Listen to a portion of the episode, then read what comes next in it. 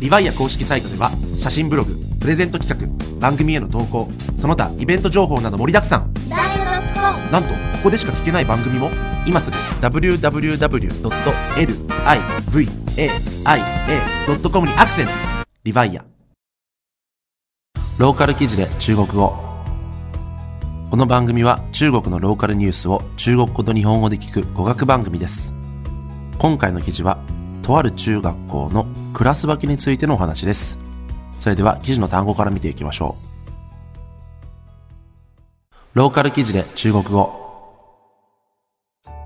班級、クラス。クラス。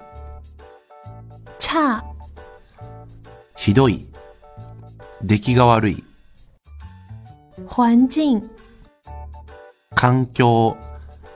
環境无奈、どうしようもない弊大于利、弊害が大きく利益が少ない歧视、差別視差別それでは記事の内容を見ていきましょ近日，网络爆出广西永福县一乡镇中心小学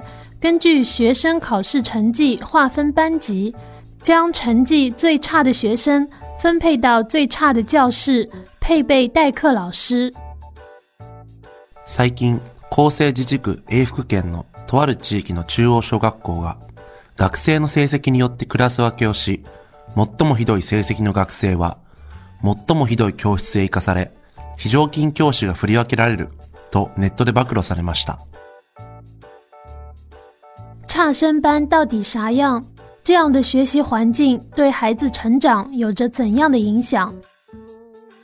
成績の悪い学生のクラスとは一体どんなものなのでしょうかこのような学習環境は子供たちの成長にどんな影響を与えるのでしょうか现年三十五岁的小常，初中毕业后就学起裁缝。从小学到初中，小常因贪玩， 学习成绩平平。初三这年开始分班，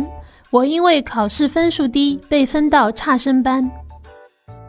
現在35歳となったジョーさんは、中学を卒業した後、裁縫を学びました。小学生から中学校に上がるとき、ジョーさんは遊ぶことに夢中で、学校の成績はまあまあでした。小学3年生からクラス分けが始まり、私はテストの点数が低かったことから、成績の悪い学生のクラスに入れられたのです。在小常看来，差生班学习环境用“乱”来形容并不为过。ジョーさんから見て、この成績の悪い学生のクラスの環境は、乱れているという形容詞を使ってもまだ足りないくらいでした。在班上，早退、旷课、打架斗殴、抽烟赌博、早恋等问题一大堆。有调皮捣蛋的学生，甚至连班主任都敢打，这让任课老师倍感无奈。クラスでは、早退やサボり、喧嘩、喫煙、賭博、早急な恋愛など、問題が山積みで、秩序を守らないひどい学生に至っては、学年主任にすら殴りかかることもあり、これには教師もどうすることもできなかったと言います。最荒唐的是，竟然有学生在课堂上炒菜。小常说，老师在讲台上授课，几个后排的学生用自制设备炒菜，最后连女生也加入炒菜队伍。最もめちゃくちゃだったのは、ある学生が急に教室でご飯を作り始めたことです。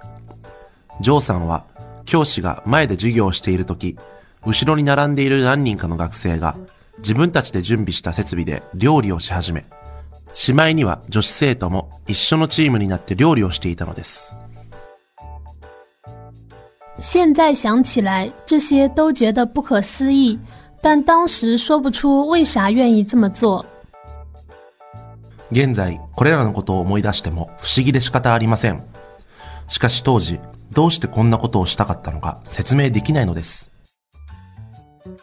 小常说，这种分班方式弊大于利， 如果一昧给学生添上差生标签，让差生受到歧视，可能让学生自暴自弃，破罐子破摔。ジョーさんは、こういったクラス分けの方法は、弊害が利益より大きいと言います。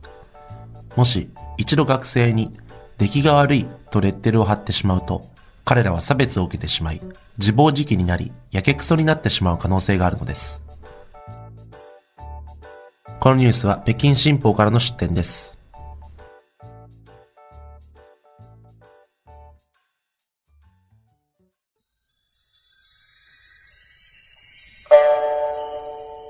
ローカル記事で中国語。